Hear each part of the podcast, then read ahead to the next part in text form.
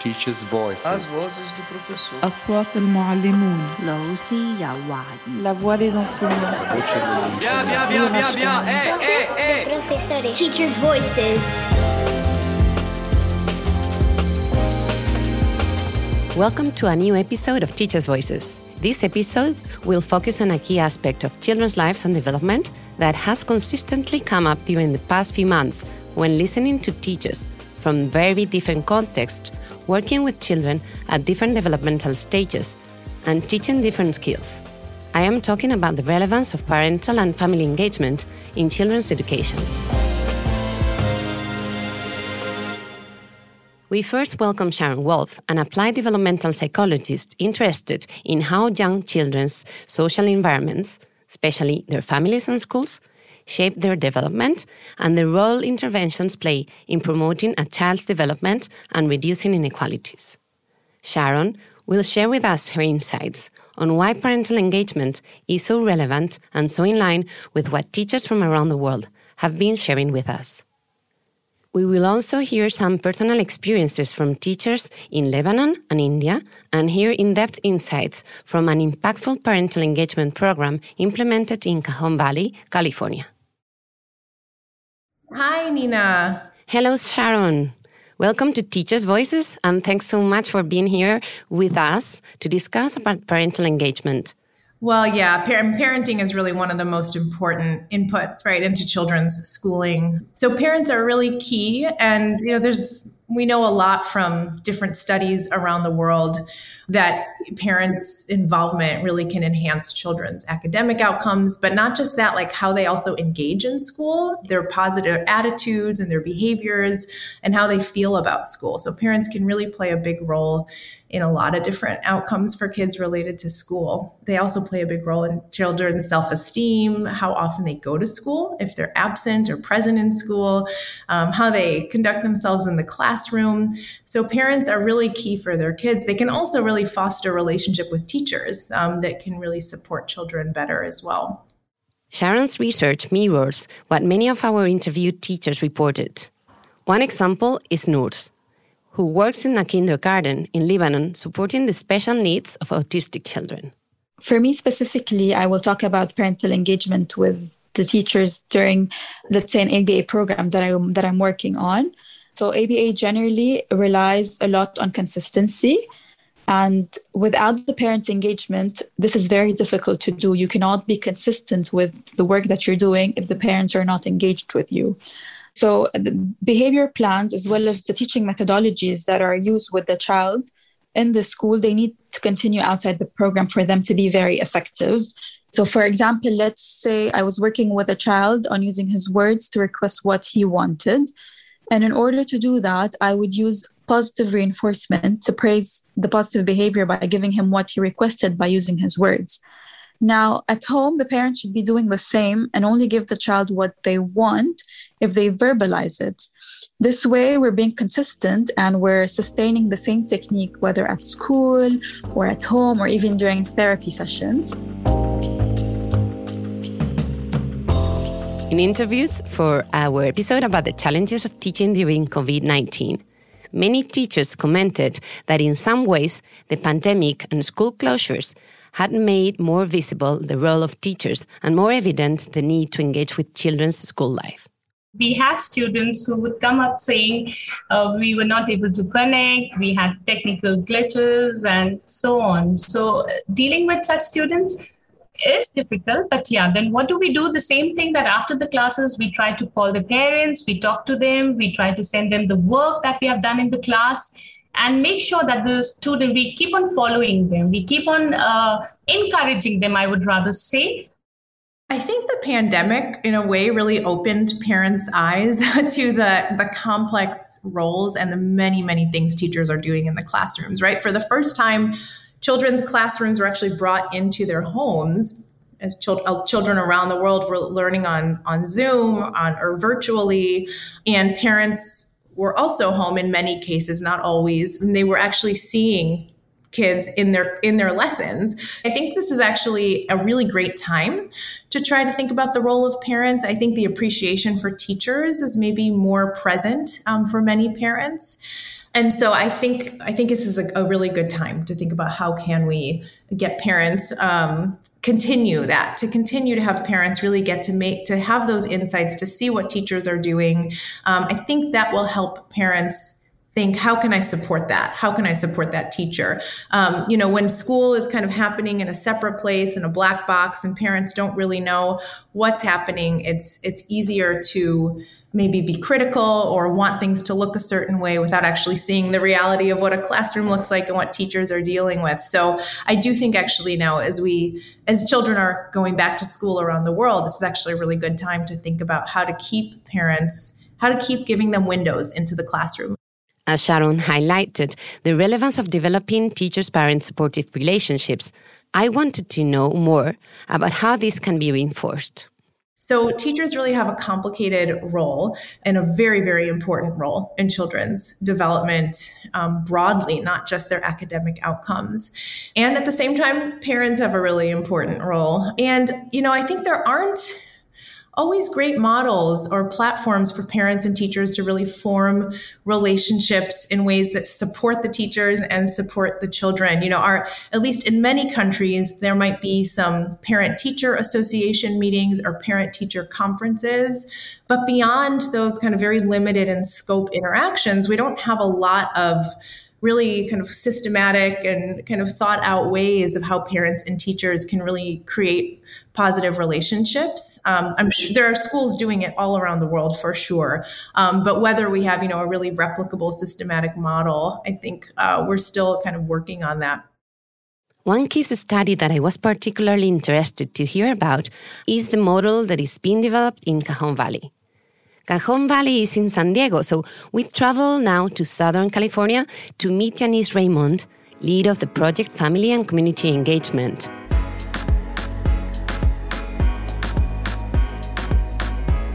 It is early in the morning for her as she welcomes us in her office. Her wide experience as a former teacher and her broad perspective of her school's context led her to coordinating an impactful family engagement program in a culturally diverse school district in San Diego, a district that encompasses 26 schools.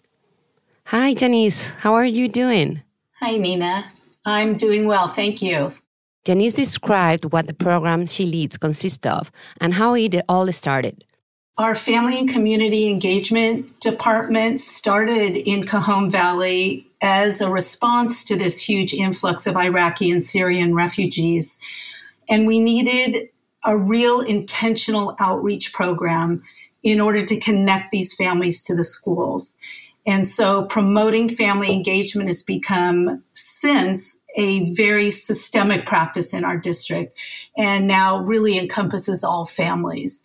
You know, the importance of family engagement is not exclusive to a particular group of students or families. Cajon Valley's systemic approach is based on a dual capacity framework that Janice described, also giving us an example of how they develop their engagement program in concrete ways.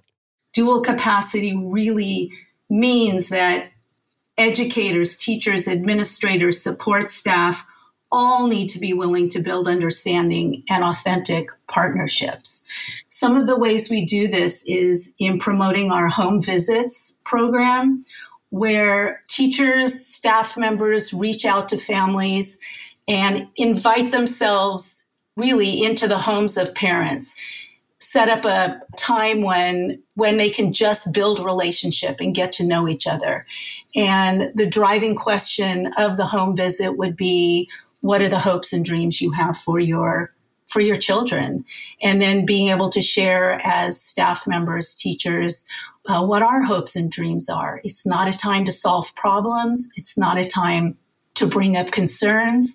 It's not a time to share grades. It's a time to build relationships. And what we have found is in that relationship building that happens, there is a real shift in what parents are willing to do and the trust level and how engaged they're willing to be. There is a real shift for students in attendance, in connectedness to the community of, in their classroom, to the relationship with the teacher. And there has been a real shift for the teachers in being able to reach these families and reach the students because they have built this relationship and they have built an understanding of what this child is bringing with them into the classroom. I asked Janice if she had participated directly in those home visits. I have, and it's an amazing experience. I know that every teacher has had the experience of running into a student at the grocery store or in some kind of community setting other than their classroom.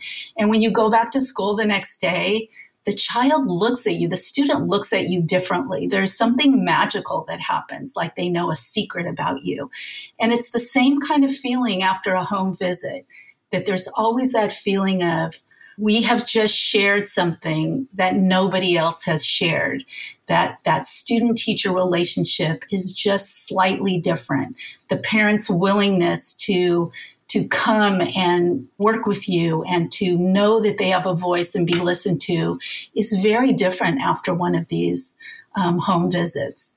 And because the community tends to be a tight knit community, regardless of who you visit, other parents in the apartment building see you, other kids see you doing visits, all of a sudden everybody wants a home visit. And when are you coming to my house? And when do we get to have you? And and my mom says she wants you to come over.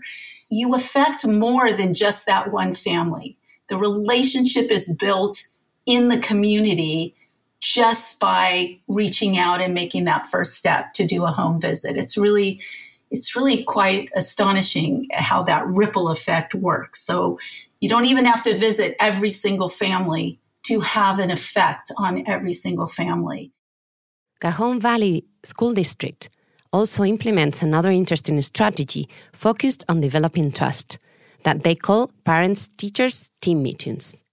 With family teacher teams, we invite the parents in and we do the same kind of community building that we try to do with students in a classroom, which is to ask the parents again what their hopes and dreams are for the year, what their hopes or dreams are academically for their kids, and try to build that sense of community and trust within the classroom setting. Teachers can then let parents know where their children are academically and what the goals are for their child. And then this gets revisited a couple times during the year in the same format this is a very different kind of open relationship building experience. It's been very powerful. Anything we do is built on the premise that first we have to build those positive relationships. Janice told me a profound story that took place this past summer with a family from Afghanistan whose kids were in one of the Cajon Valley's schools. We had a group of Afghani families whose kids are, are enrolled in our schools. And this past summer went to visit family on a vacation in Afghanistan and got caught up in what we know was a you know really hard situation there and found themselves stranded and could not get back by the time school was starting. And these families on their own reached out to our family engagement department, to the liaisons that they had built these relationships with, to let them know that they were stranded in Afghanistan and that their children would not be back by the first day of school, and to please not drop them from school, that they were doing their best to get out and that they wanted their kids to have a place when they came back. We have since gotten all those families back. They are returned to school. But what was very apparent to us is that this would never have happened had we not built that relationship that said, You are important to us. We see you. We know who you are.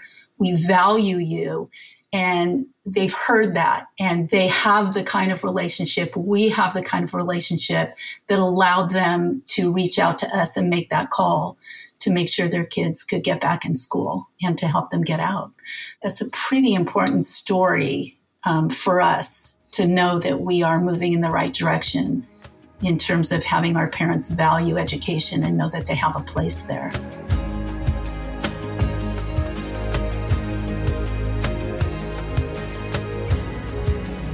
This touching story illustrates well the relevance of teachers parents partnerships something that is, according to our expert Sharon Wolf, at the heart of educational reforms. I think that's actually really key to education reform. If we really want schools to be you know really lead to transformational change for children i actually think family school partnerships and parent teacher relationships are, are really critical Sharon also talked about why developing well thought strategies that lead to supportive relationships between schools and parents is so relevant, something that Janice also illustrated with a personal story that happened to her as a teacher. Parents they can do a lot of really good things for children in their schooling but they can also actually have some negative effects. And sometimes parents involvement can actually backfire. You know sometimes parents can create conflicts with teachers um, that make it harder for teachers to do their job. It can sometimes create more work for teachers. Maybe parents want something different than what the teacher is trying to do in the classroom and so they can really kind of pressure teachers to do certain things that actually aren't aligned with with the teacher's own goals of, in the classroom. So parenting can't is really important but i think you know involving parents in schools needs to be done really carefully and thoughtfully the child was having difficulty in class behaviorally academically and we were having to reach out to this parent quite a bit the parent was was extremely confrontational and coming into the classroom all the time, coming to the school all the time, and just really playing an adversarial role. At the time, I was had instituted a food distribution program at our school that happened bi-monthly. And this parent was coming receiving food for her family. But because she was on campus all the time and really being more of a problem than a help, I decided to ask her if she would like to help me since she's there anyway. Would she like to help me with this program? She agreed to do it. She took this on, and over really just a few weeks' time, became so instrumental in organizing and helping with this program that her attitude changed. She now had a purpose to be on campus. Because we distributed the food after school, her child would come and help us. His behavior changed in school. There were still academic concerns. There were still reasons that we needed to work with this family, um, with this child. But she became a real help at the school and not just for our food distribution program. That was a pretty profound experience to show really that that relationship building and recognizing the positive strengths of parents is really paramount if you if you want parents to be engaged in a way that's positive for their kids. And so it wasn't just the responsibility to shift the parent we really believe that everybody, everybody's perception and everybody's, you know, belief system has to shift a little bit, that it really is. It really is everybody's role to see parents and value parents in this partnership. We need to reach out and and see the student as just one part of an entire family and an entire community that they bring with them every day when they walk into that classroom.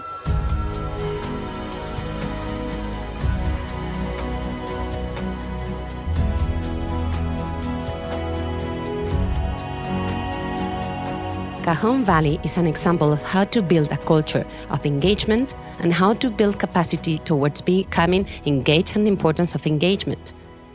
Family engagement in the children's schooling is crucial at early age and still key for the child's progress as she grows, regardless of geographical context and cultural settings. But, as Jenny says, engagement can look different in different schools and in different grade levels. An important lesson to be learned from Cajon Valley is that parental engagement actions and programs should not be ads on.